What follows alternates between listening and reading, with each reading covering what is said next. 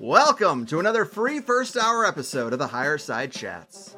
I know we want to get into the action, but I have to ask that you help me armor us up a bit for the bumpy road ahead. Because I bring you the first hour of this show without unrelated ad nonsense as a proof of concept. And if you value it, then come over to THC Plus for the $8 a month and hear the full two hour interviews as they were designed to be and as you would enjoy them most. Go to thehighersidechats.com or just click the link in the show notes to get started, and within a minute, you'll be plugging in your new Plus Show RSS feed into a hopefully decentralized podcasting 2.0 supported app. Feed the things you want to grow and starve the things that gotta go, and we will reach the promised land. Think about that and enjoy the show.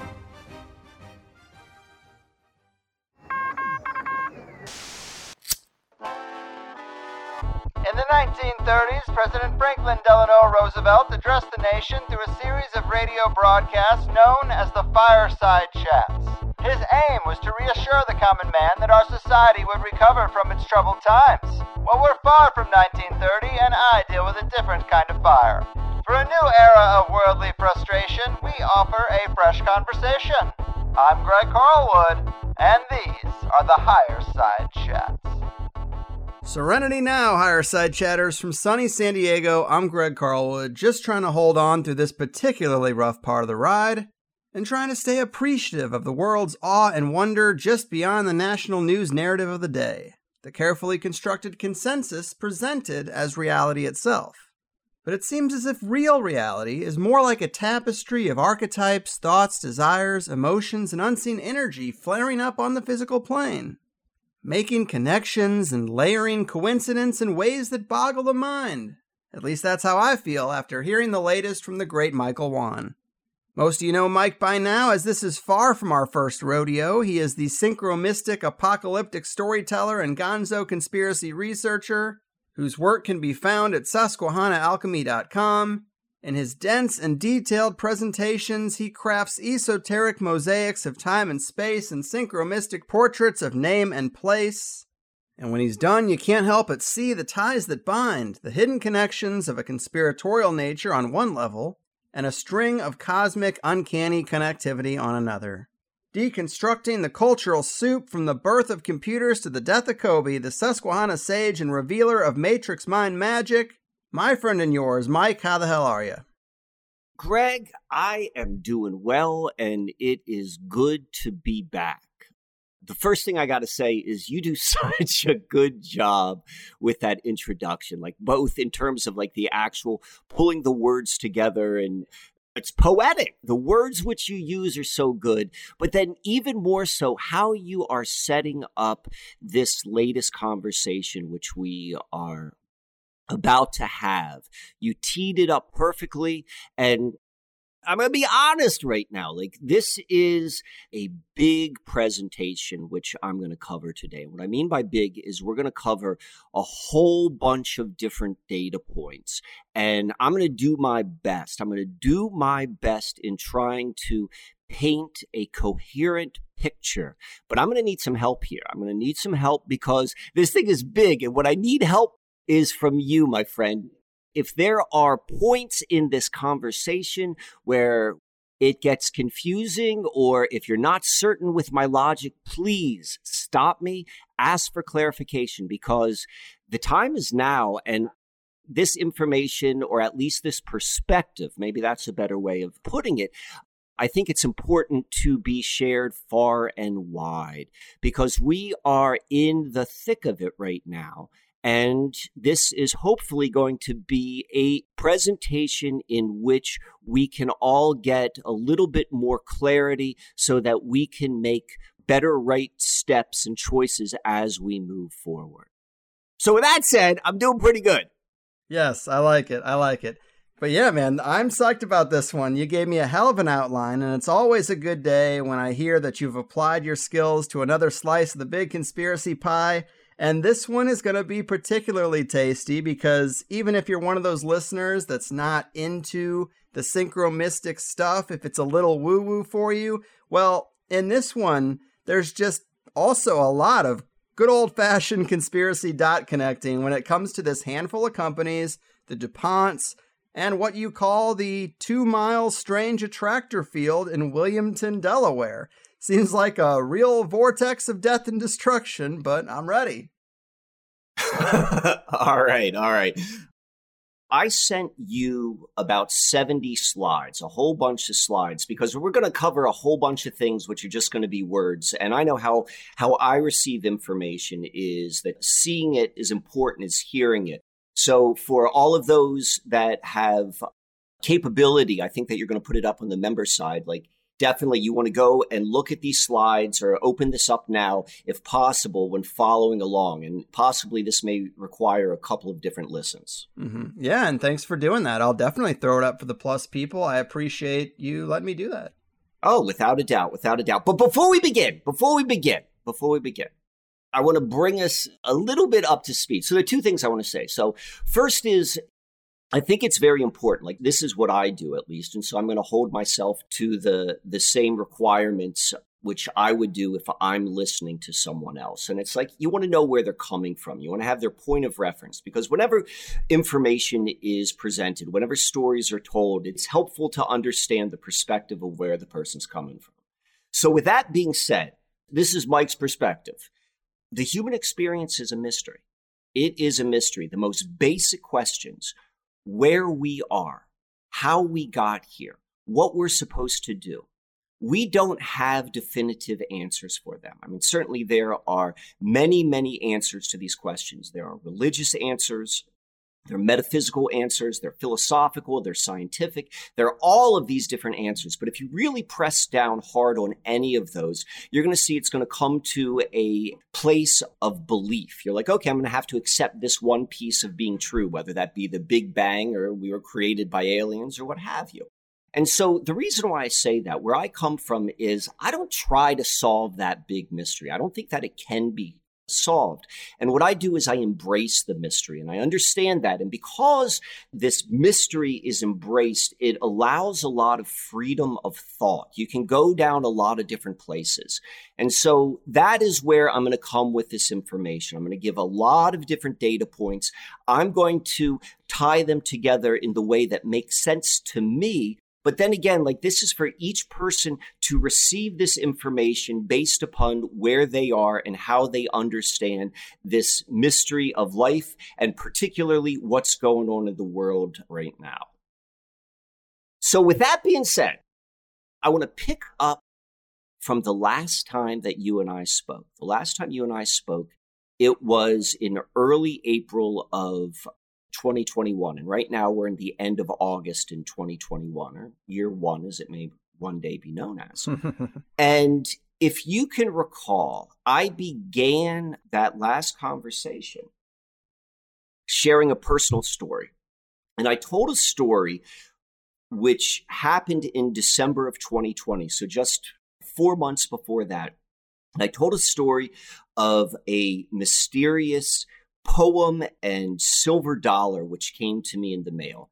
And the reason why I told that story is because though I think I know who sent that package and that poem, it played out in my life in a way which could not have been scripted or planned. Very, very synchromistic, if you will. I began our last conversation that way because I just wanted to get into that mode. Kind of like what I'm saying, like embracing the mystery allows me to go a little bit easier into the mysteries of life. Mm-hmm. So, all of that being said, so we recorded, we recorded last time on April 2nd, and I remember it very, very clearly. It was a Thursday night, and it was a long conversation. I want to say we were on the phone or on the computer, whatever, for like three hours. Mm-hmm. And after we got off that call, like, you know, I was spent. You know, this is a lot of work, you know, to do these sort of things.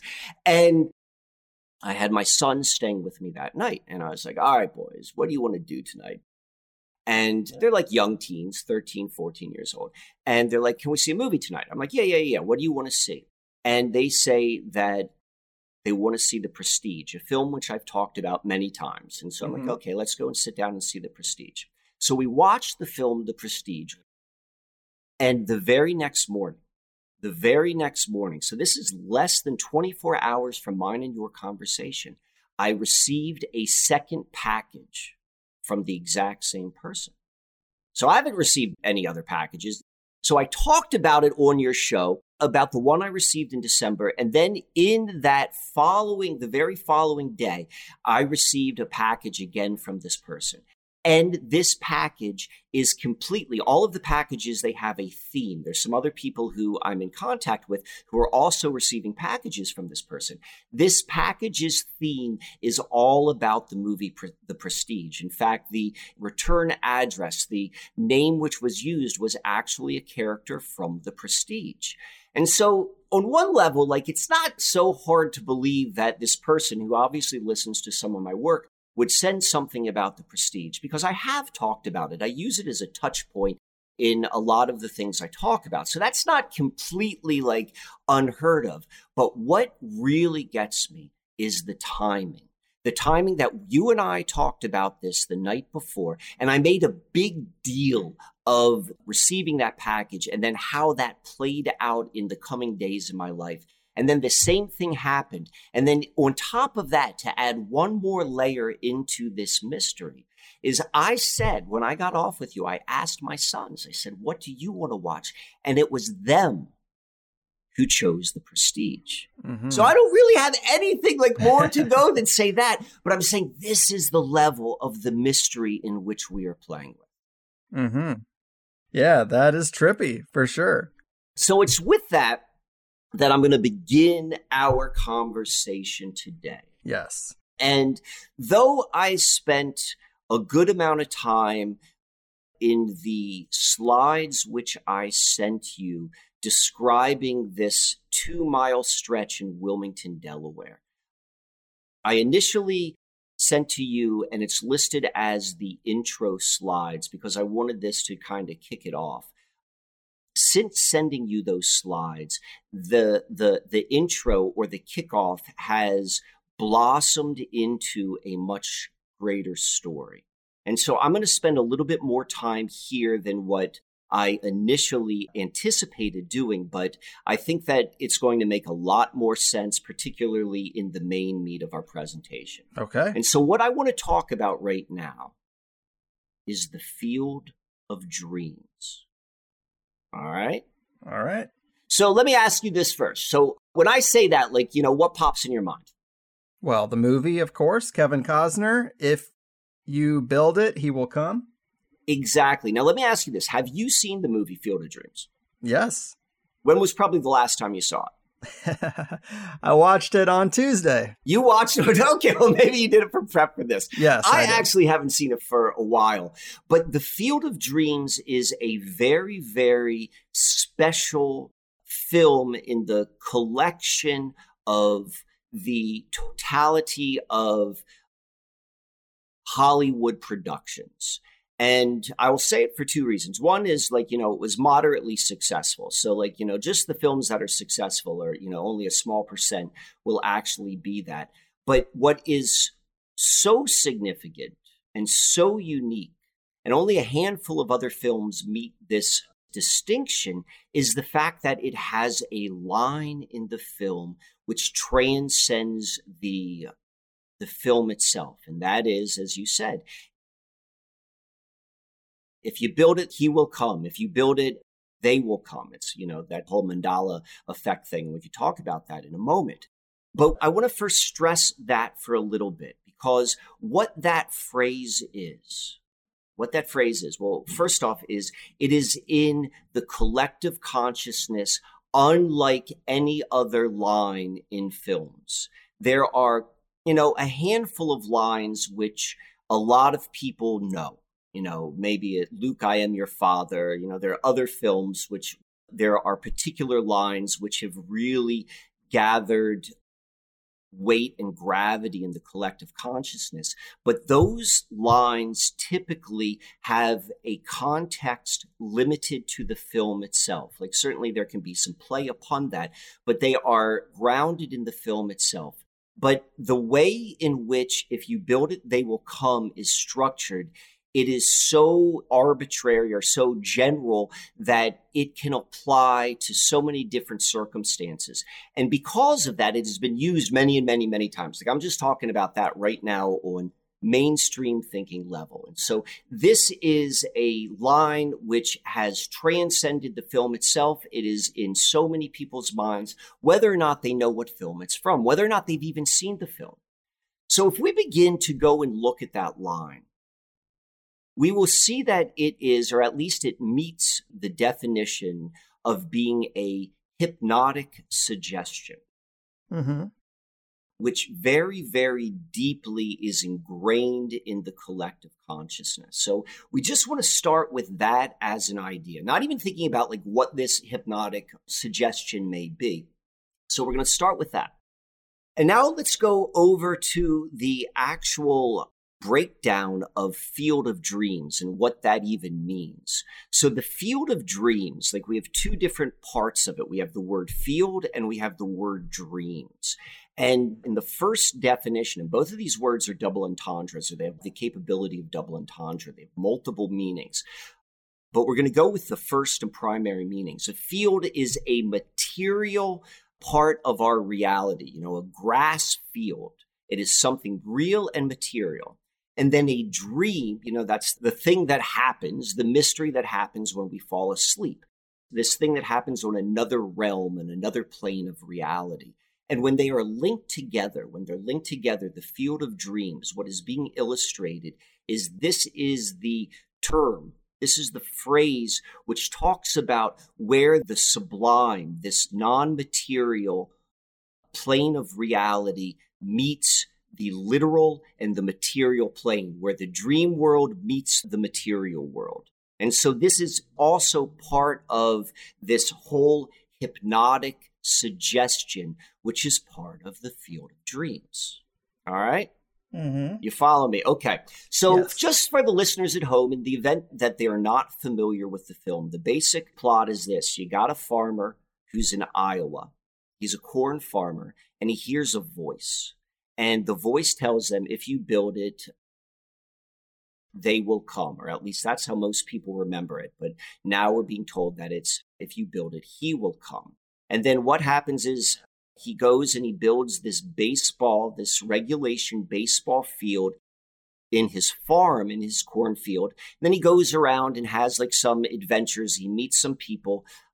He also has some interactions with ghosts, previous Major League Baseball players. In fact, tied to a very scandalous part of baseball history known as 1919 World Series scandal where there was like, you know, the Chicago White Sox, I believe they threw the game. Like they purposely right. were on the fix. So like those characters came back in. He meets some other characters who then also hear the voice there's all this kind of like, you know, oh, you're crazy, you're not crazy. But nonetheless, he builds this field and then these ghosts come out and it turns out that one of them's his father and like everyone sees the game and they play a baseball game there. And at the very end, the part of the storyline was like the guy was in financial turmoil. And then it turns out like that there's this long line of cars who come and they watch the baseball game. So we're dealing with like fantasy and mysticism and baseball and this idea of like following a voice and bringing it into material reality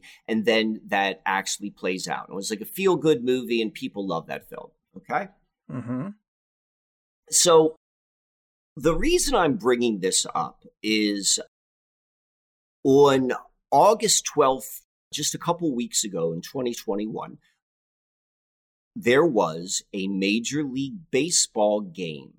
There was a Major League Baseball game that took place at the actual field that was built in this Iowa cornfield. Like they really did like to make the film. They built this baseball stadium. It became kind of a tourist attraction. And so this baseball game took place. And the reason why I'm really stressing this is because what we're seeing in the most literal sense, like if you were to watch this movie, if you were to watch it with just like a regular view of like, you know, oh, I'm watching like Hollywood cinema, like this idea of like, oh, this thing happened in the realm of Hollywood, but then it actually occurred in our material reality. A real life baseball game, like not just like, you know, little league or like a bunch of like, you know, amateurs, but a professional baseball game occurred between the Yankees and the White Sox. And, you know, I didn't watch the game, but I did read a summary of it. And the game itself played out as if it were like, you know, this beautiful baseball scripted story with like lots of runs. And I believe that the game was won in the bottom of the ninth. Like, you know, it was this fantastic, it lived up to every expectation that could possibly happen. So we see that there's this link. We see that there's this link in space where there was a movie version of a baseball game that took place purely in the realm of Hollywood and in the viewer's mind. And then it actually took place. It actually took place in physical reality. And that happened on August 12th. And so we know that they've taken place in space. And now what we also know is that there's going to be a link between the two. And so that link is going to be in time. And so what we want to do now is we look at, well, when was this hypnotic trance? When was this movie first released? First released into the collective consciousness. And this movie was released in 1989. In fact, it was released on May 5th. So 5 5 1989 is when that movie took place. And the reason why this is so significant is because we want to look at the events in our reality of what is also occurring between these two the release of the movie and then the coming of manifest of an actual major league baseball happening in this field of dreams and so if you go to look back at history in 1989. 1989 was a really, really significant time in history. This was 32 years ago. And 1989 is known as the fall of the Iron Curtain. And so what was going on? It began like probably, you know, George Bush Sr. was sworn in in January. And then shortly after that, after a nine year occupation, the Soviet Union, you know, the bad guys, if you will, they withdrew from Afghanistan. That was always a big story up throughout the 80s of the Soviets in Afghanistan. And finally they leave. They, you know, just like Alexander the Great could not take over Afghanistan, neither could the Soviets. And they had to, in a humiliating way, they withdrew from Kabul. And then later in that year, we had the Tiananmen Square event. We had the fall of the Berlin Wall in November. We had the decapitation of the dictator in Romania so many other events that were happening in Poland and all of these Eastern Bloc countries. There were revolutions. The people rose up and there was the fall of the Iron Curtain.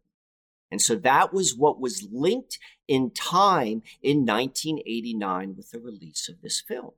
So now we go and we look in 2021 and we see that there was this manifestation of the field of dreams takes place. And so what occurs is this fantastic baseball game takes place in August 12th. And then three days later, there was the withdrawal of U.S. forces after 20 years being in Afghanistan.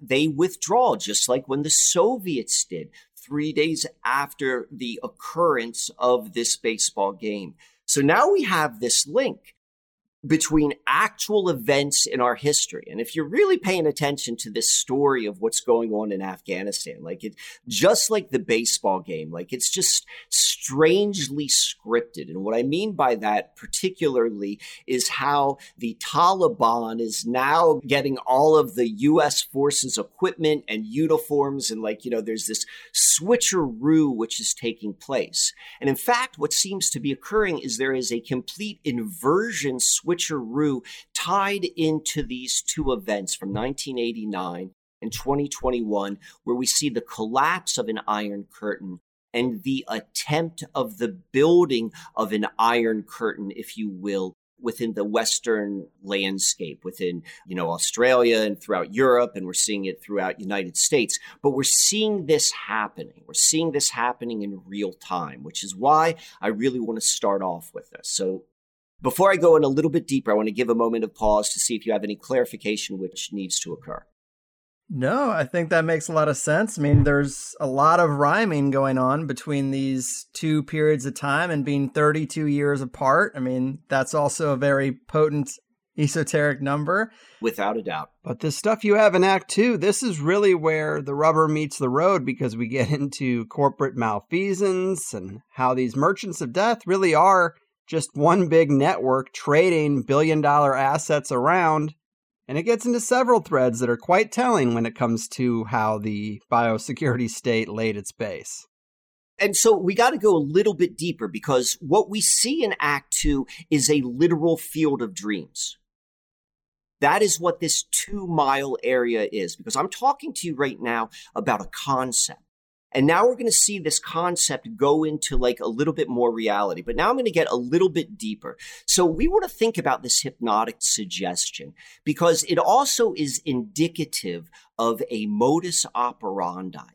If you build it, they will come. Because all what we're seeing right now, if you're really looking at the other storyline, which is playing out right now in reality, it was a false narrative beginning with that Event 201, like that was the construct. There was a construct, there was a telling of like, this is what's happening and this is the dangers. And they built this idea and they sold it. And at one point, that was just an idea. And that was in 2020. But now we can see that that idea has taken root, whereas maybe it was completely built, and particularly from my perspective, of a made up idea, it is now something that is real. It was built as an idea, and now people are policing themselves. This is the modus operandi. You build it, and they will come.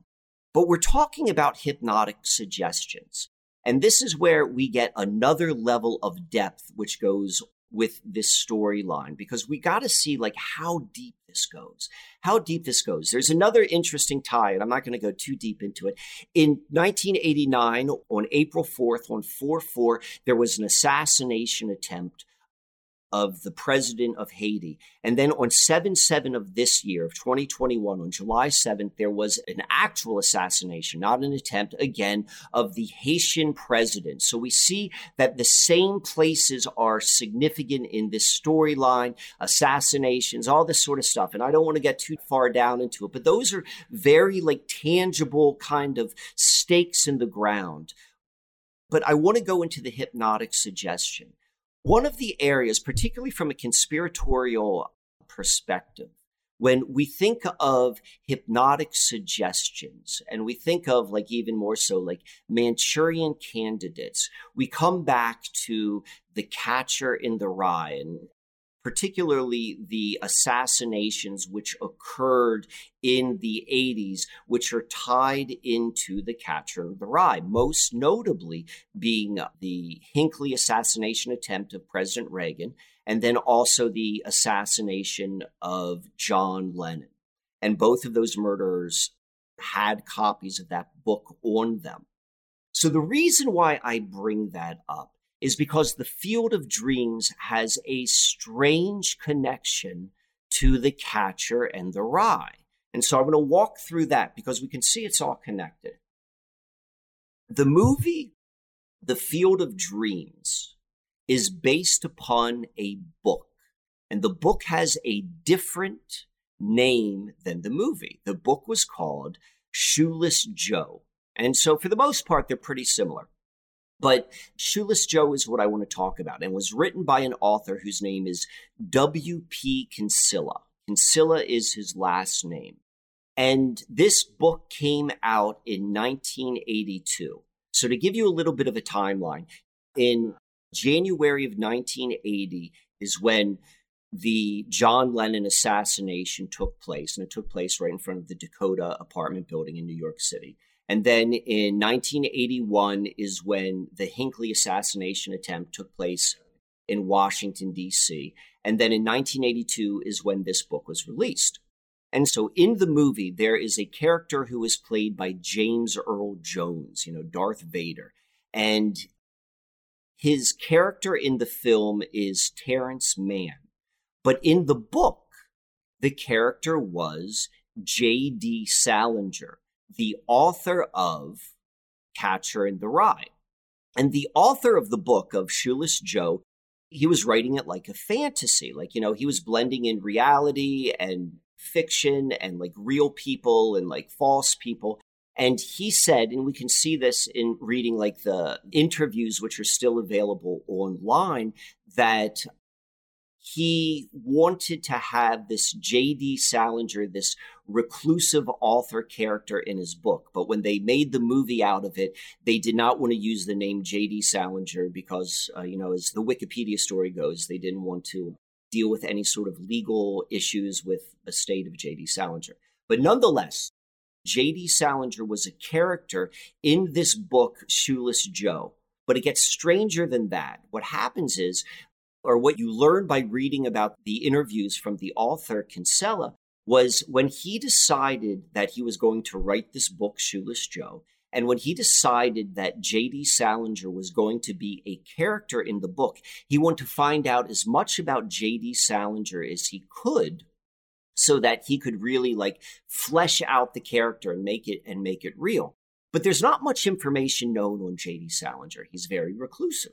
And so, what Kinsella did was he read all of the work which is available, the works written by Salinger. And lo and behold, when he read the entire catalog of works from Salinger, in two different works, there are two different characters whose name is Kinsella.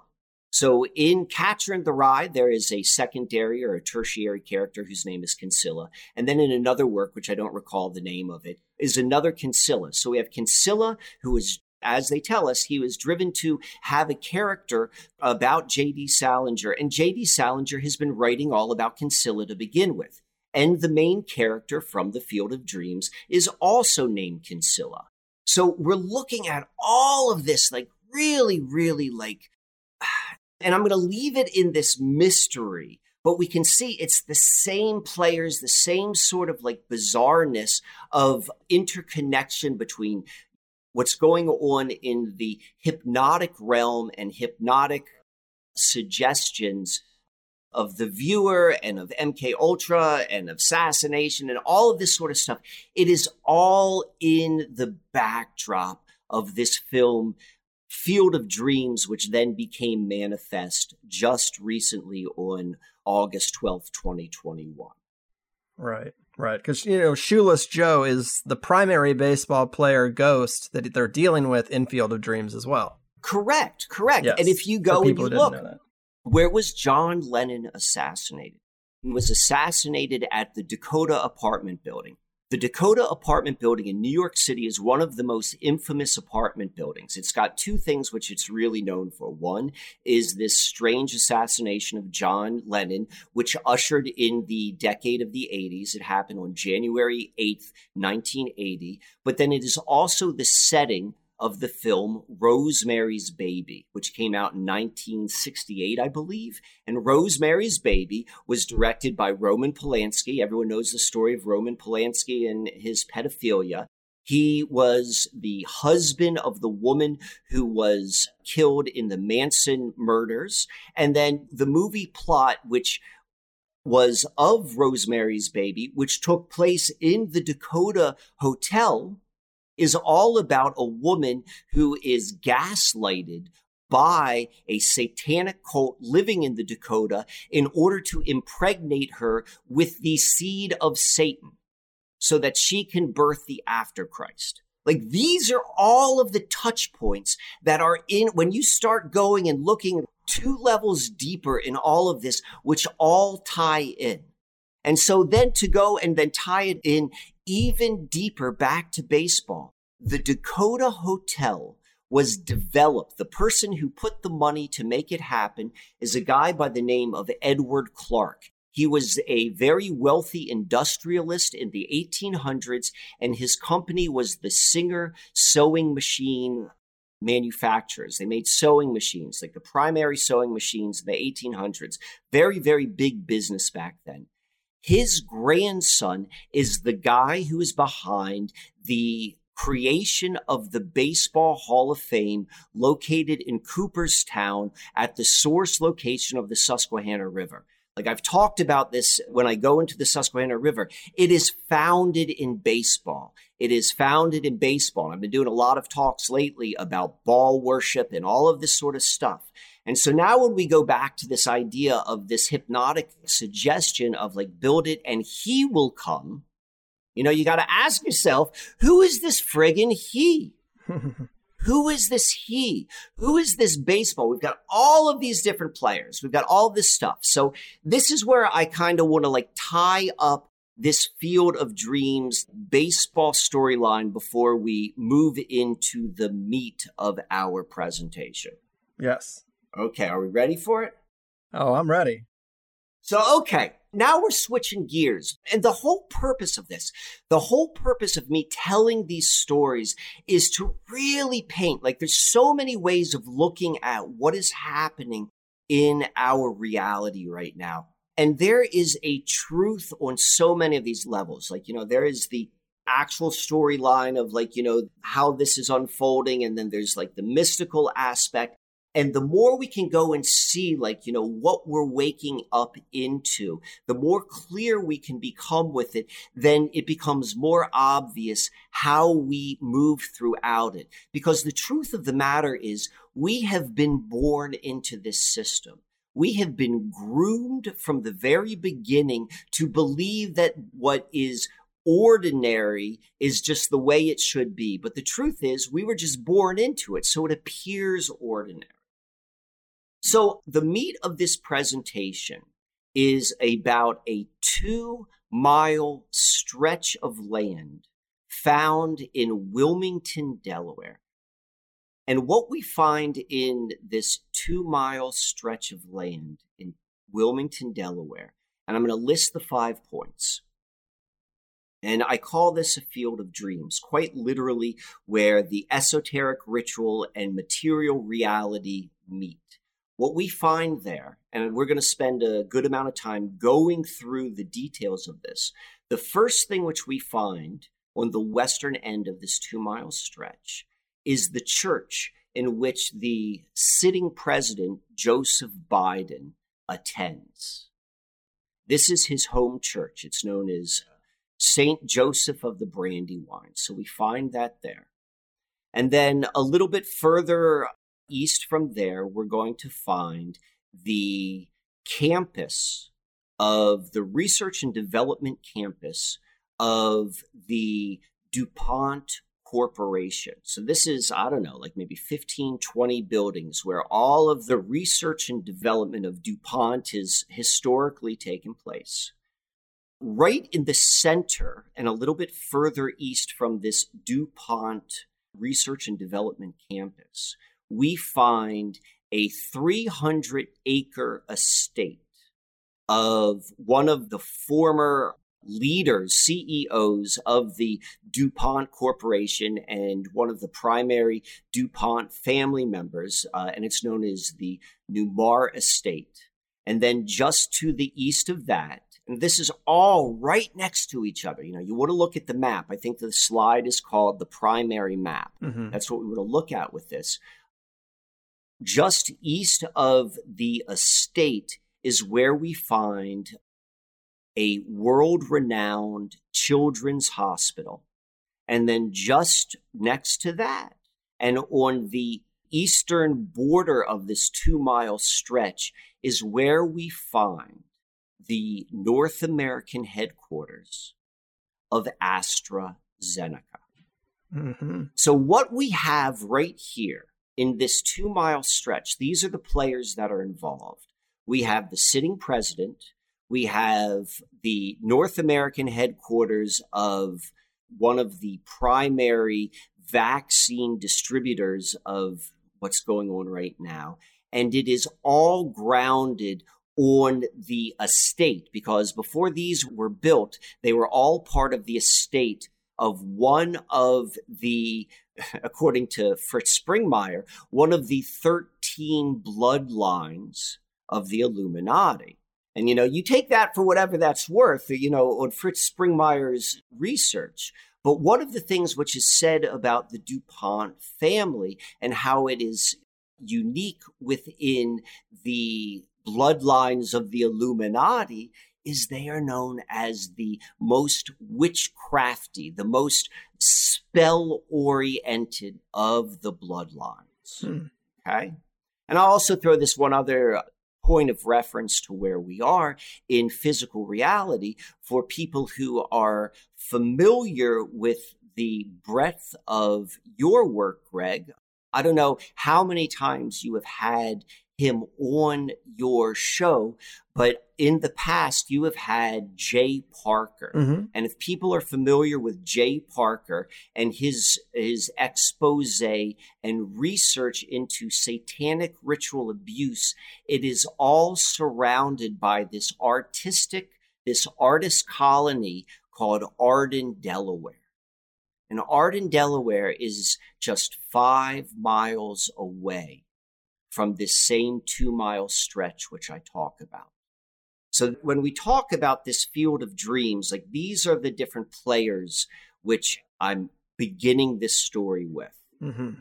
And I know we're going to get deeper into it, but when you look at the DuPont estate and how it's all laid out, I mean, just like you look at Washington, D.C., and you're like, some real intention and geomancy went into crafting this place. The same can be said for the gardens at the DuPont estate. There's some weird stuff I'm sure we're going to talk about. But yeah, AstraZeneca, their strange history. And really, when you laid out the history of Imperial Chemical Industries and DuPont and IG Farben, and that these are all business partners and their nature of business is anti human, anti earth, and pro death.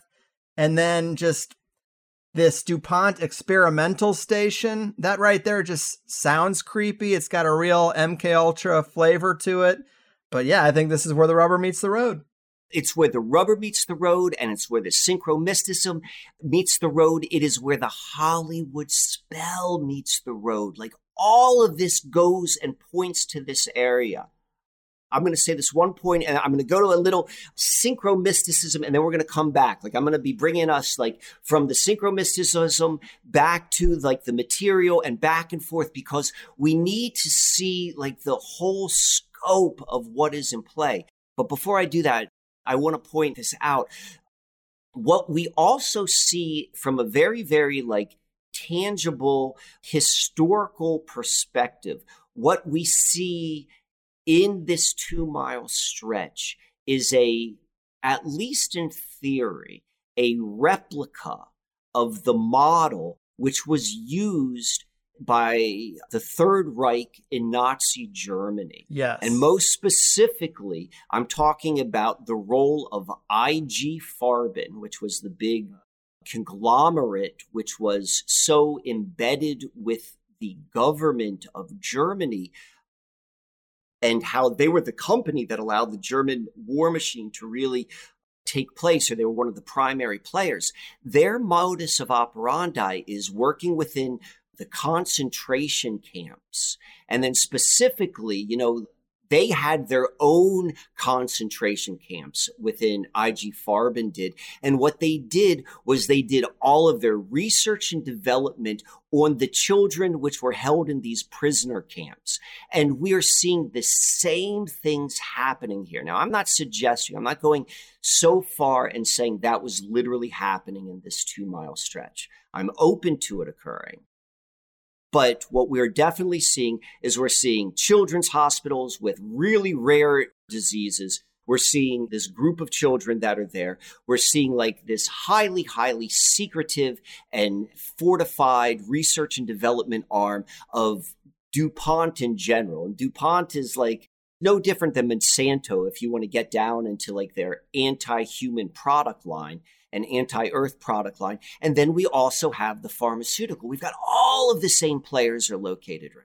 Right. But before we get into that, I want to go and really explain what brought my attention recently into this area and why I'm telling this story now.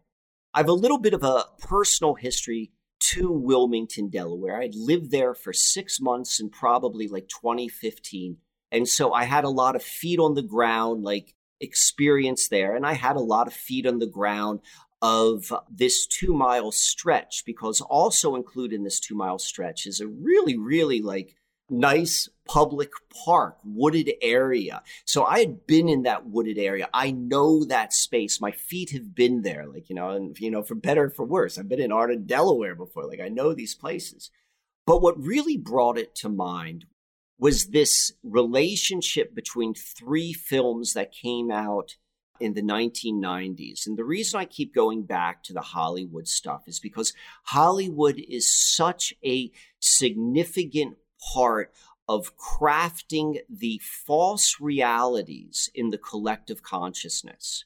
I mean, this is this is how you build it and they will come you know, Disney capturing the imagination. When you give these sort of stories and you tell people like, you know, the way things are, the, you know, the, the basic idea of like, you know, you will see what you expect to see. This is why it's so important to, as Walter Lippmann put it, you know, one of the fathers of propaganda, it is so important to paint the pictures which people see in their mind's eyes, because that is what will then become reality, no matter how you want to go and look at that phrase of creating reality.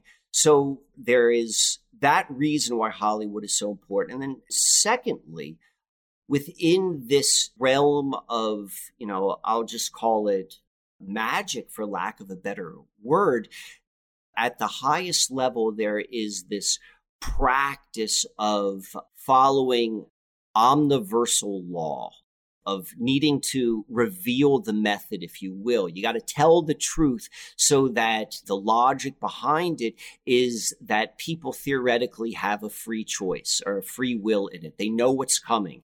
And so, because of that, there is truth. We can go and we can see some truth hidden within a lot of these films. And so, I want to go back to three films from the 90s, which point to this area. And I think they also give a hint as to solutions, or maybe not solution might not be the right word as much as like, you know, ways in which we are able to navigate, which is unfolding before our eyes. So I'm going to begin with the 1995. I'm not going to spend that much time in here, but I want to point this out. In the 1995 film 12 Monkeys, and 12 Monkeys stars Bruce Willis and Brad Pitt.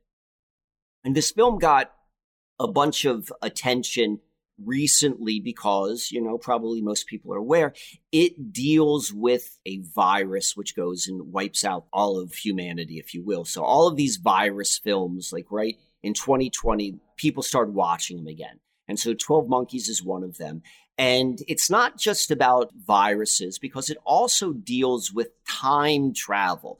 Because the main character in it, Bruce Willis, part of the storyline is he was sent back from the future to try to figure out they thought that a terrorist group called the 12 Monkeys released a virus, and that was the reason why all of humanity died. But in the film, you go and you find out that no, it was the scientists themselves that released the virus. But nonetheless, nonetheless, we're dealing with time loops. We're dealing with time loops. And I'll tell you why that's important in a moment.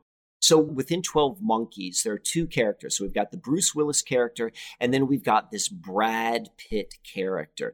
And the Brad Pitt character plays this guy, and they meet in a mental institution. And the Brad Pitt character plays this guy who is just friggin' nuts. Like, you know, he's like all sorts of like, he's got these ticks and he talks strange, and he's like obviously like crazy, like a crazy homeless guy who would stand on the street. But if you listen, and particularly in light of our modern understanding of what's going on, remember this came out in 1995, like everything this Brad Pitt character says is like, wow, this guy is speaking the truth. He just sounds nuts. So, okay, that's where we're going to begin with these three different movies. So, the 12 Monkeys is the first one. And 12 Monkeys, there are two settings in 12 Monkeys. It takes place both in Baltimore, Maryland, and Philadelphia, Pennsylvania. And so these two cities, if you're not familiar with them, they're about maybe about 90 miles apart from one another. And just about in the center, in between the two, is where we find Wilmington, Delaware. All right. So now we're going to go and see the two movies which are connected to 12 Monkeys. Okay. And one of the things which I do, or the one of the ways at which I look at films, is you can see there is a continuity of films which are supposedly separate, but they connect through the actors who are within them. And if you pay attention, you'll see that though it is supposedly a different character, if you start to pay attention, you're like, oh no, this is the exact same character. He's got the same modus operandi, and you can see that they're connected. So 12 Monkeys gives us two different options of how things kind of play out from the two different characters, the Bruce Willis character and the Brad Pitt character. So we're going to follow the Bruce Willis character first. And so 12 Monkeys connects to the sixth sense. Most people are familiar with the sixth sense. And so the Sixth Sense came out four years later, came out in 1999, and Sixth Sense stars Bruce Willis. And a young Haley Joel Osment. And the whole thing is like, you know, Bruce Willis is a ghost and he doesn't realize he's a ghost. And Haley Joel Osment, his character is able to see him. And one of the things which, if you look at the storyline, it's about not knowing who you are because Bruce Willis doesn't know who he is. But where it gets really interesting is first, The Sixth Sense takes place in Philadelphia. So we know that there's a connection with 12 Monkeys because it's Philadelphia and we've got Bruce Willis again. But most interestingly, most interestingly, is that the character Bruce Willis plays in 12 Monkeys, his name is Cole, James Cole. And the character which Haley Joel Osment plays in Sixth Sense, his name is Cole as well. And if you go, and I've got like pictures of all this, these are all on the slides. And if you go and you look within the movie, The 12 Monkeys, it has to do with time loops where how the movie ends is a young Bruce Willis character sees an older version of himself shot and killed in the Philadelphia or the Baltimore airport.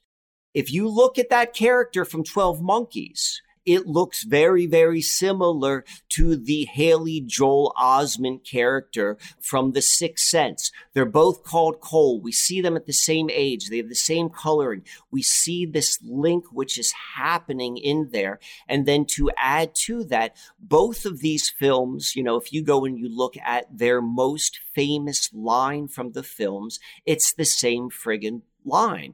In 12 Monkeys, the Bruce Willis character is famously known for saying, All I see are dead people. And that is the most famous line from The Sixth Sense. The Sixth Sense was written and directed by M. Night Shyamalan, the Night Shaman, you know, whoever this guy is. But the Sixth Sense storyline is about, like, you know, not even knowing you're dead and all of these time loops. Remember, that's what we're seeing with 1989 and the 2021, like this switcheroo of the fall of the Iron Curtain and the rising of the Iron Curtain. We're seeing these time loops. And so that is one storyline which is being presented. And so we see that with the sixth sense. And so now we're going to go and look at the second storyline, which is connected to the 12 monkeys. And that has to do with the Brad Pitt character. And the Brad Pitt character, as I said before, he was seen as totally friggin' nuts. And so let's go back, like probably if you're a listener to this show, if you're a listener to this show, and particularly if you're a long time listener in this show, you have probably gone through in your actual life experience as you began to become awoken to what is actually happening in reality. Like, let's say five years ago, let's say 10 years ago. And as you began to tell your friends and family all that you were learning and discovering, they thought you were friggin' nuts. They thought you were friggin' nuts, just like Brad Pitt and chances are we all went through this period when we first were learning about what is actually happening, like about how all of the history is a lie and all of this stuff. And I know from my own experience, like when I first started telling everyone, like I probably sounded a lot like the Brad Pitt character. Like I came across as being nuts. And so this is another storyline. You got the Bruce Willis going into this repeating of timelines, but then we got the Brad Pitt character. And I'm going to suggest this Brad Pitt character is going to be another option of how we move forward. And so the Brad Pitt character begins of being totally nuts. And he also, and what's interesting in the 12 Monkeys, he was thought to be the bad guy who was behind the virus. But the truth of the matter is, he wasn't the bad guy. He was actually the opposite. But the Brad Pitt character, he continued in another film. just like we saw Bruce Willis move from James Cole in 12 Monkeys to his character in The Sixth Sense, we see that the Brad Pitt character moves from the 12 Monkeys and he turns into none the less but Tyler Durden of Fight Club. And why do I say that? I say that most obviously is if you go and you listen to what Tyler Durden says, it is almost identical to the same perspective as the Brad Pitt character from 12 Monkeys.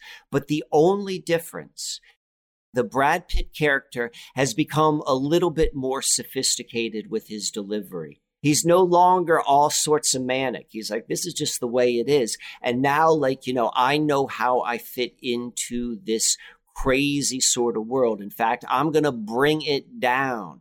And so the Brad Pitt character I'm going to suggest is where so many of us were in this beginning of the story. And then as we become more experienced, experienced understanding how the world works and more experience and like listen i can't just go around and telling every single person what's going on that that is this transformation of this brad pitt into tyler durden now we could also go into the fact that like Tyler Durden and the narrator, the Ed Norton character, they tend to be the same person, but we're not going to go too far down it. It's a fast I've done that in some other videos but it's a fascinating look. But the last thing I want to say before we return to Delaware is Fight Club takes place in Wilmington, Delaware.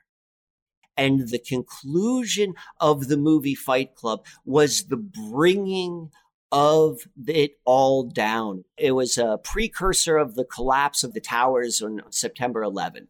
You know, you see that happening in Fight Club 1999. But the reason why that came from is the Tyler Durden slash Ed Norton character said that the problem of all of this consumerism, this materialism, and all that is is a false reality which everyone has been sold into it must be brought down. And where is it brought down? And now listen, I want to be crystal clear here. I'm not telling anyone to go bring this stuff down. I'm not saying that. I'm going on record for that. But I'm looking at this metaphorically, looking at what we're going to go look at in Wilmington, Delaware, metaphorically. Like this storyline, these options are being presented before us. Okay? Mm-hmm. Are you following me? Yeah, and I definitely think the movie stuff is really fascinating, but we're basically at an hour and I don't want to end the first hour without giving some without without giving the people some of that big pharma stuff because that is the nuts and bolts conspiracy. Um, so hopefully we can get into that pretty quickly and then I'll cut the show, you know, at that point. Perfect. Well, then let me go right into that. So we're going to return back to Delaware. So we're returning back and we're going to begin with AstraZeneca.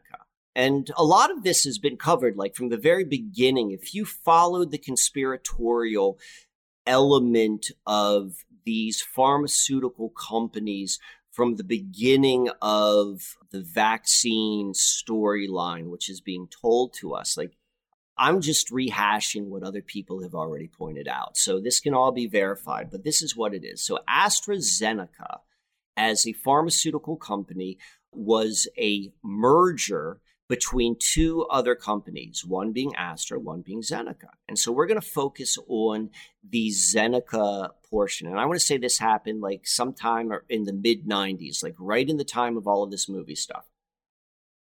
So now let's go look at Zeneca. So where did Zeneca come from? Zeneca was a spin-off. So it was part of another corporation, a much, much larger corporation than Zeneca itself. And it would, and they created their own independent corporation. And what it was a spinoff from was a UK based company called ICI. So, ICI, let's go and look at the beginnings of ICI. ICI was founded in like 1925, and it was the merger of four different companies, and they created ICI. In fact, they were a conglomerate and they dealt a lot with chemicals and they dealt a lot with explosives. And so we're going to come and look at the DuPont Corporation in the moment, but we're going to see that it's a very, very similar company to what the DuPont company came to be. But the key thing about the ICI corporation in which we want to go and focus upon is who the first CEO was. So this CEO was in charge of one of the four initial companies that became ICI. And then of those four companies, he became the CEO of the one conglomerate. And his name was Lord Mound, M O U N D, I believe it is. I'm going by memory here.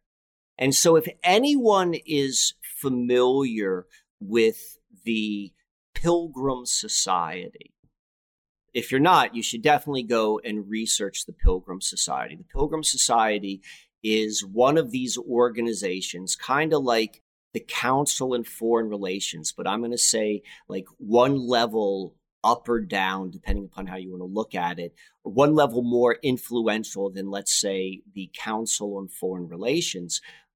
The Pilgrim Society is how so many of the institutions that we know contemporarily this is where they began like this is where we get the beginnings of MI5 and 6, the beginnings of OSS, CIA, they all came out of the Pilgrim Society. It's still around now. Like people like Kissinger are notorious members of the Pilgrim Society. The Pilgrim Society is particularly well documented in the very beginnings of infiltration within all of the supposed free press throughout, particularly the United States and throughout the UK. But the Pilgrim Society is kind of like where it happened. So this guy Mond, who founded and was the first leader of ICI, which becomes AstraZeneca, like from the very beginning. Like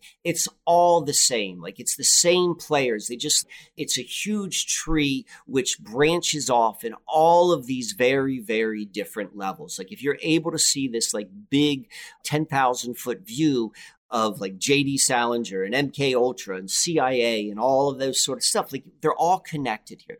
So going back to AstraZeneca. So AstraZeneca its foundation is from the same organizations, same sort of people and AstraZeneca, like they could live anywhere or they could have incorporated anywhere within the United States for their North American headquarters. And, you know, for whatever reason, I'm certain there was like a very valid reason, effective reason for why they chose Wilmington, Delaware. Nonetheless, nonetheless, you know, whatever that may be, they were in Wilmington, Delaware. And of all the places which they were in Wilmington, Delaware, they are like right in this two mile stretch. So let's go a little bit deeper. We talked about IG Farben, IG Farben being the German based conglomerate. So we had in Germany, we had this big, like, chemical, explosive, petro conglomerate known as IG Farben. The UK had theirs called ICI, and in the United States, we had DuPont. And it is a matter of the historical record from the very beginning. Like, you know, these companies have been in collusion together. You know, there have been congressional hearings where they're talking about price fixing and all sorts of interconnections between these companies. They're the same friggin' company. It's like, yeah, Pepsi and Coke, they're two different companies. And there's a certain level where there's a great deal of competition. Like, you know, I know a guy who's like a vice president of sales of Coke. And this guy like hates Pepsi so much. Like he'll never drink Pepsi. Like that's a true like feeling he has. But on a higher level, it's all the friggin' same. Like they're all on the same page. Like, let's get as many people as we can to drink the soda water. Mm-hmm. You know, mm-hmm. that's what it's all about. And the same thing is going to be said with, and we can see between these ICI, IG Farben, and DuPont. And we could see even as late as, I, I want to say, the most recent congressional sort of thing that happened. Maybe this wasn't congressional. I think this just happened in a district court level, but there was a lawsuit, I think in 1951, where it was the U.S. versus DuPont and ICI. These guys have always been in bed together. As late as the early 1990s, like ICI sold some division to DuPont. Like on a certain level, they've always been connected. But one of the things which I find very interesting about these three companies is they all share a common business ancestor. And what that common business ancestor is, is Alfred Nobel. Alfred Nobel, as in the Nobel Prize. And so think about like what the Nobel Prize, what that is a symbol of in the collective mind. There are many places in which there are Nobel Prizes, you know, in all these different sort of areas. But I would suggest like it is best known for the Nobel Peace Prize. So it's like, you know, we think of the Nobel Prize as the symbol of peace and humanitarianism and all this sort of stuff. But you know, if you're listening to the show, you probably know that's uh, you know that's that's a farce, like most things. Mm-hmm. And if you actually go and you look at the history of this Alfred Nobel. Like he was a death merchant. You know, he made his money through the development of explosives primarily used in war. In fact, as the story goes, the whole reason that the Nobel Prize came into existence is that Alfred Nobel did not want his legacy to be that of what he was, and that being a death merchant, but to be remembered as the great champion of humanity, which is why he put all of his estate into creating this Nobel Trust. So, you know, that's part of this whole sort of like trickery and mocking, which you could say, which happens on a certain level of crafting this dream of the collective consciousness. But the truth of the matter is, Alfred Nobel was a very successful businessman, and he set up all of these different corporations, like in different countries. Like he had a Nobel organization in Germany, and a Nobel organization in the UK, and a Nobel company in the United States. And the Nobel organization, which was in the UK, became one of the four founding companies which made ICI and one of the primary companies, which in Germany, that became one of the major arms of IG Farben. And then the Nobel Company, which was in the United States, became one of the major business segments of DuPont all of these companies, not only are they historically connected in so many different ways of collusion and price fixing and all this sort of stuff. And, and I mean, we know that World War II, everyone was on the same page IBM, Ford, all of that. But we can see that they all began with explosives and death and the killing. The majority of people who die in wars are not soldiers. They are just people who are caught in between of the bombings of the cities. And this is where these three companies, they all began. Yes. Yes, man. That is basically what I thought was most exciting and compelling about this particular presentation is just how they have the same common ancestor, the IG Farben kind of Auschwitz template that you talk about, and then the DuPont experimental facility.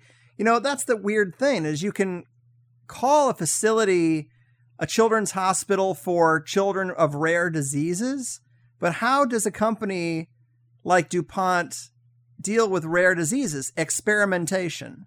So it's a fine line between experimenting on sick kids and actually trying to make them better. So when you look at the histories of these companies, it doesn't make me feel any better. I wouldn't want to send my kid there. But it's tricks with language that allows it to be like, "Oh no, we're doing good. This is just this is just how it goes." But, you know, nothing they've ever produced has been health promoting. So when you send kids there and call it like uh, an experimental children's hospital for people with rare diseases, and you have the, like kind of the same template as IG Farben and Auschwitz, it seemed like they were almost establishing that sort of thing here in this area of Delaware. And it's allowed to exist because it's under the guise of, well, we're helping these kids with rare diseases. But I would, I would be curious to see uh, the mind state of the actual doctors that are implementing these exotic potential cures on these very sick kids. You brought up so many good points. And so I once did a really, in- what I thought was a really interesting video about the making of the mind of a doctor. And that's another kind of conversation. But the point I want to bring out is I'm not suggesting that all of these doctors. I'm not even suggesting most of them. Like, I think they buy into it. They buy into the storyline. I know people who have sent their children to the AI DuPont Children's Hospital, as it is known, and they've had like, you know, wonderful experiences. Like, it gets so complex because we're multiple, multiple generations of what we think medicine is and what we think health is. And if you really are going to deconstruct, you have to go through and deconstruct so many assumptions which the modern understanding of health is built upon. And that's a tricky thing to do, and not everyone is necessarily ready to do that. So I think that requires a lot of unpacking, as they say. But the way which I see it, particularly in contemporary times, like the way I kind of understand it, if you go and you look at what we know of what happened in World War II, primarily the bombings of both the city of London and let's say the city of Dresden. Those are like the two greatest examples of just like the destruction of cities. And then we compare that to what happened on September 11th, 2001 in New York City. You know, in my opinion, they're pretty much the same thing, all the same players. What we're seeing is a much more sophisticated and laser like approach to the same modus operandi. That's what we saw in 2001. And so I think the same thing can be said in terms of looking at this military medical industry. Like, you know, when we go and look at what was happening in the prison camps and the concentration camps within Germany, the most notorious is probably Auschwitz now, realize there was within Auschwitz, there was a separate, completely independent concentration camp, I would say experimental station called IG Auschwitz. And this is what they did. They went and they took prisoners for whatever reason you got locked up, for whatever undeplorable reason. And then there was like the free testing of all of these research subjects. Now, one of the things I have not been able to verify yet, but my sense is, my sense is that Joseph Mengele was probably an employee, like who paid his salary. I think he was probably paid by IG Farben. I think that's who he was paid by. But what we're seeing in Delaware, I'm going to say is a very like surgically produced, watered down version of what we saw in these prisoner camps. Just like what we saw the difference between the bombings of the cities from 1940 to 2001, we're seeing also like a similar kind of change, more like humanitarian. We're not destroying all of New York City. We're just taking down these three buildings here. Kind of similar to that. Like, you know, oh, we're doing good. We're giving you like all of these good lethal chemicals to heal your children, which we made sick anyway probably from a product which they got from DuPont to begin with. You know, there's a real like perverse sickness in the irony of a child going to the DuPont Children's Hospital who could very well have gotten sick because they're a second or third generation from a parent that got sick because they were cooking on Teflon pans or ingesting any of the chemicals which were used for fertilizers by, by DuPont. There's a sickness, there's a perverseness which is tied into it. And if now, you know, I don't know how you set it up. If like now you want to kind of like set for the break and then we'll go into the second part because I want Yeah, to talk sure. a little bit. And what we're going to talk about in the second part is like we laid out maybe the business nuts and bolts, which the business reasons is one of the reasons why I think so many people could get sucked into participating in this show of horrors, not realizing what they are.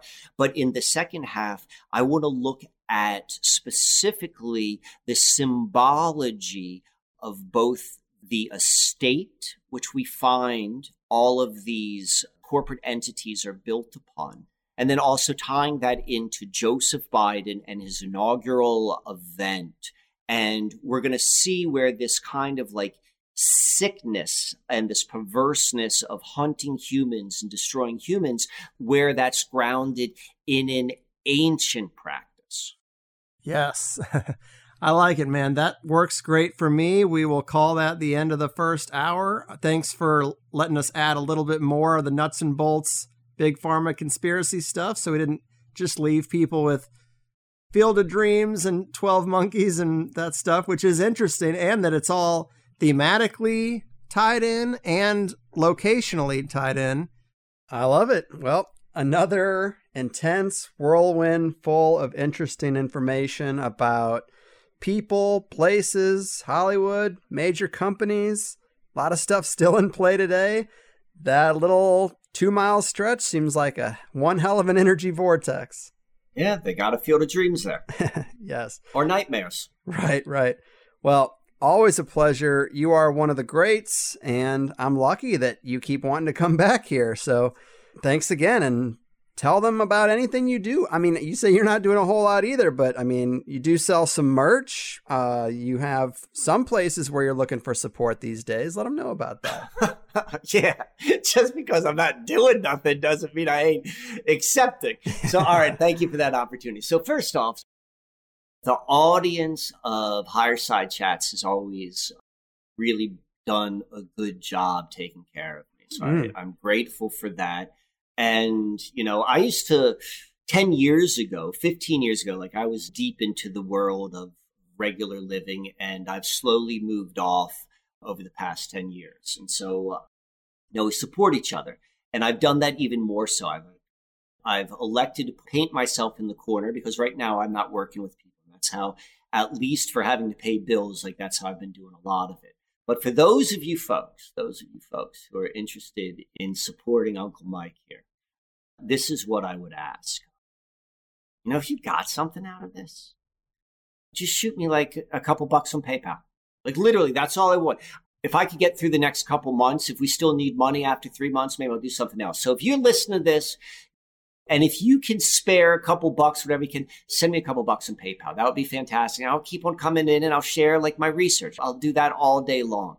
So that would be the first thing. And Greg, hopefully we can include on the show notes like where they could send uh, a PayPal connection yes. until they kick me off that.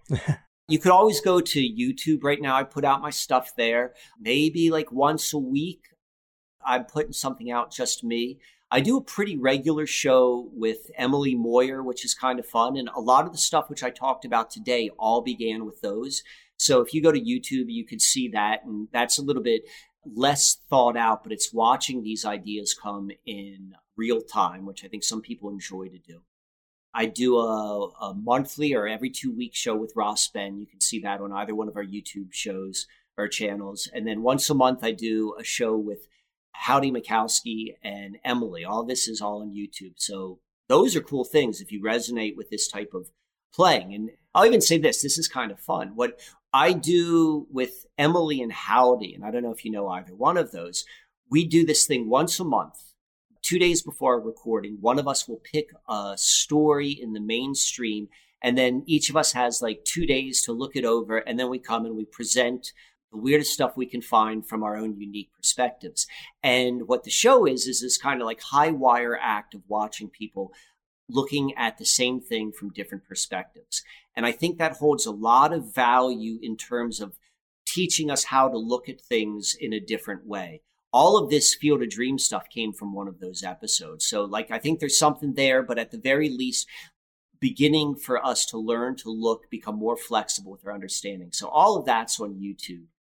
The last thing is I'm still selling, it's called The Rites of the 40th Parallel on my website.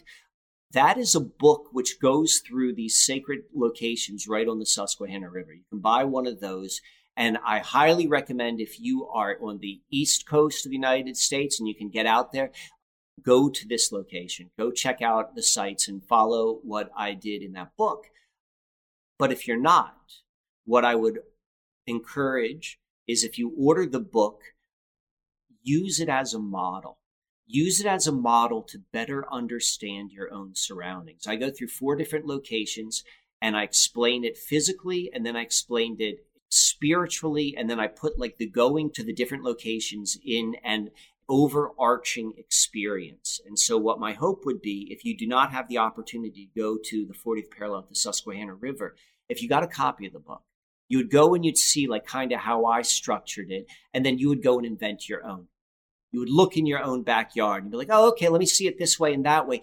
And you begin to come up with your own story, with your own surroundings, because this is how you begin to create an intellectual, emotional, and spiritual feedback loop to where you live.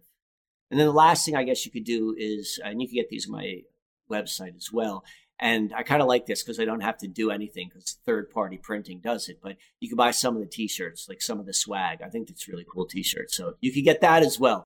So if any folks you could help me out, I would greatly appreciate it. And if not, like, you know, I'll continue doing what I'm doing. Right on.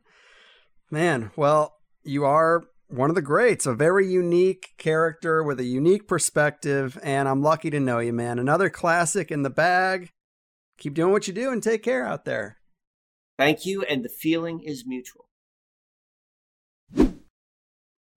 All right, Michael Wann helping me stay on track. I am very thankful. Having him give me an outline saved me a lot of time and was a huge help. The last thing I want to do 30 days before a baby shows up is be behind schedule on the show. So big thanks to him. I'm sorry it wasn't my best showing. Clearly, my favorite aspects of the proposed outline were related to the ancestral nature of these big pharma companies and their history, and the parallels to IG Farben and their connection to experimentation on humans during World War II, and what the DuPonts have set up in this Delaware area. I don't know why, as the interview went on, I was so hung up on getting to the practical big pharma stuff. I know the Hollywood spellcraft material is also really interesting. The plot lines of these movies that take place in that area are pretty eerie. I understand why Mike found these syncs with Field of Dreams to be worth focusing on, and I hope you guys agree. I just wanted to make sure free listeners at least got a taste of the big pharma stuff in this one. I was afraid it just wouldn't have quite enough meat if we didn't do it that way. But I know I was so distracted with how I was feeling that I just tried to stay out of the way for the most part. All good though, just a bit of a cold. People who heard me mention a cold on the last one have been writing me asking if it's the Rona, and I will never know. I never had a smell or taste problem, and it just felt like a flu. Colds are just a part of life, and I got a pretty brutal reminder of that last week. Glad to be past it. It certainly made me feel like I haven't been living to my fullest. When you're sick in bed, it gets pretty boring, and thoughts like, man, if I could just feel better, I'd never waste another day like this again. Definitely start bubbling up to the surface, you know? So I think it was a catalyst for me to live a little harder and to be a little more committed to getting out of my office and having more fun despite everything. I find that you can read the headlines and comb over news of new restrictions and drive yourself crazy, but if you actually just put the phone down and go out, it's not nearly as bad as the headlines make it seem. And if you expect it to get worse before it gets better, all the more reason to enjoy the now, right? But Mike did provide a Dropbox folder with 70 ish slides that go with this episode. I wouldn't want to limit it to just plus people, so it is in the show notes. You can find that link. It's Mike's work, not mine, so it only feels right to get it out to anyone who wants to follow along in that way. And I do feel for Mike because he does a very special kind of work that is not easy to monetize. A Patreon isn't the best support system for him because it's got to be constant content. Books aren't really the best because they take so long to write and actually hit the shelves, and his work is usually very related to current cultural events. So it's weird because he does some of my favorite sort of stuff, drawing esoteric connections through conspiratorial time and space. But to get properly compensated for the work just seems more challenging for him than it does for others. So consider a small donation if you like this synchromystic stuff as much as I do. And just to read some of Mike's support stuff that will also be in the show notes, appreciation and support are best expressed through PayPal at mkwann at comcast.net, mkwann at comcast.net.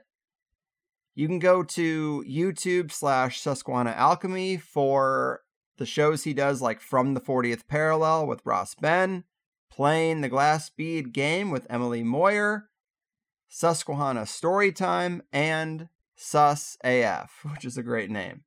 All intriguing branches on the Michael Wann work tree. SusquehannaAlchemy.com to purchase the Rites of the 40th Parallel and for booking private tours and then susquehannaalchemy.threadless.com for the t-shirts and the stickers. And in the time since recording this, he did actually start that podcast. You can find the RSS feed in the show notes. He's already got four or five episodes. Grab that link and smash the subscribe button if you think his new podcast is something you might enjoy. And that's really enough promo talk. I got to give it all to Mike because he really did this episode basically alone, and you already know how to support THC and get more show. But thanks for listening. I hope you're all navigating all of this craziness with a positive mental attitude, staying low stress, and being a good support person for those in your life who aren't as strong or as clued in as the rest of us. That's about it for me. I will catch you next time and be on the lookout for a San Diego meetup announcement if you're anywhere near the area. But for now, I've done my part. Your move, Hollywood spellcrafters, big pharma freaks, and facilitators of the dark DuPont agenda. Your fucking move. Have a drink and a smoke. Listen to the cast. We shine a shiny spotlight put criminals on blast. The pinstripe men of mourning and families of finance. DuPont, Windsor, and Rothschild. The kids don't stand a chance. The kids don't, the kids don't stand, the kids don't stand a chance. I said the kids don't, the kids don't stand, the kids don't stand a chance. We're looking for the answers to questions never asked. So we come to the Carlwood for the higher side chats. The pinstripe men of mourning and families of finance. DuPont, Windsor, and Rothschild. The kids don't stand a chance. The kids don't. The kids don't stand. The kids don't stand a chance. I said the kids don't. The kids don't stand. The kids don't stand a chance.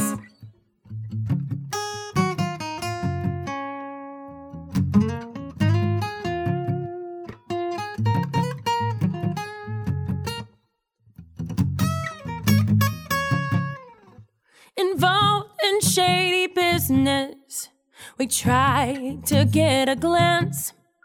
We're working on the numbers. Resistance must advance. The pinstripe men of mourning and families of finance. DuPont, Windsor, and Rothschild. The kids don't stand a chance. The kids don't. The kids don't stand, the kids don't stand a chance. I said the kids don't, the kids don't stand, the kids don't stand a chance. The kids don't, the kids don't stand, the kids don't stand a chance. I said the kids don't, The kids don't stand, the kids don't stand a chance.